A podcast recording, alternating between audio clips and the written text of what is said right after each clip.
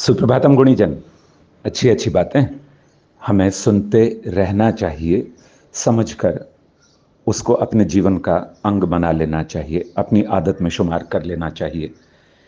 अब समय की महत्ता, हम जब cantonment Anglo Bengal inter college में पढ़ते थे, जहां हमारे बड़े भाई साहब लेक्चरर थे, CAB inter college Bhainsali ground के सामने मेरठ, तो वहाँ पर हमारे गुरुजी थे त्रिवेदी जी, और वो एक पाठ पढ़ाते थे जिसमें था कि समय की महत्ता, समय के महत्व को जानो।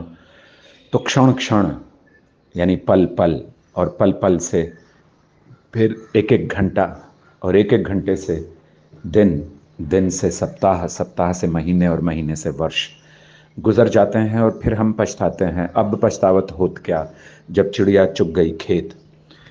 तो एक साल की कीमत उससे पूछो जो फेल हुआ हो, एक महीने की कीमत उससे पूछो जिसको पिछले महीने तनख्वाह न मिली हो, और एक हफ्ते की कीमत उससे पूछो जो पूरा हफ्ते अस्पताल में रहा हो, एक दिन की कीमत उससे पूछो जो पूरा दिन भूखा रहा हो, एक घंटे की कीमत उससे पूछो जिसने किसी का इंतज़ार किया, और एक मिनट की कीमत उससे पूछो जिसकी ट्रेन एक मिनट पहले छूटी हो, एक सेकंड की कीमत उससे पूछो जो दुर्घटना से बाल बाल बचा हो। इसलिए हर पल का प्रभु को धन्यवाद और शुक्रिया करो। शुक्र है मालिक, लेकिन हर पल का सदुपयोग भी करना हमारी जिम्मेदारी है। संसार पर पूरा भरोसा कभी ना करें।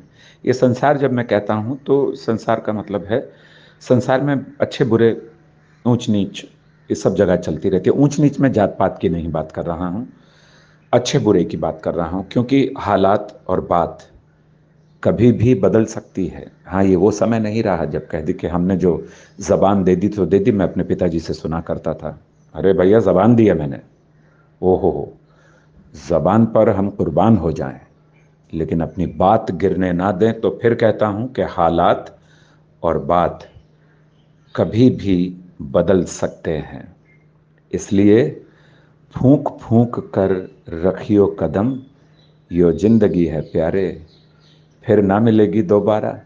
और ये समय है, जो गुजर गया वो नहीं आवेगा दोबारा, बाकी समय तो समय ही होता है, जो मैं हमेशा कहता हूँ। तो अपना अपना ध्यान रखियो, अपनों का ध्यान रखियो।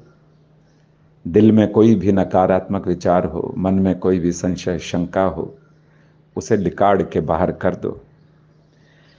अब मैं रजनीश जी की तरह बोलकर आपको थोड़ा सा बताता हूँ कि मंदे ने जब ये सुन लिया कि उसकी प्रॉब्लम सॉल्व नहीं होने वाली है, तो वो दौड़ा दौड़ा भगवान के पास जाता है। ये नहीं सोचता कि जो समय उसने बर्बाद कर दिया वो ही भगवान का रूप था, है और रहेगा। मैं आपका वेद कबीरा आप सभी को धन्यवाद देता हूँ, आप मेरे पॉडकास्ट सुनते हैं, और ये भी कहता हूँ कि मेरे पॉडकास्ट सब लोगों के साथ में साझा कीजिए। दाता सबकी खैर, सबका भला हो जाए। शुक्र है मालिक, अच्छा समय, अच्छे लोग देने के लिए, अच्छा जीवन देने के लिए। वंदे मातृभूमि।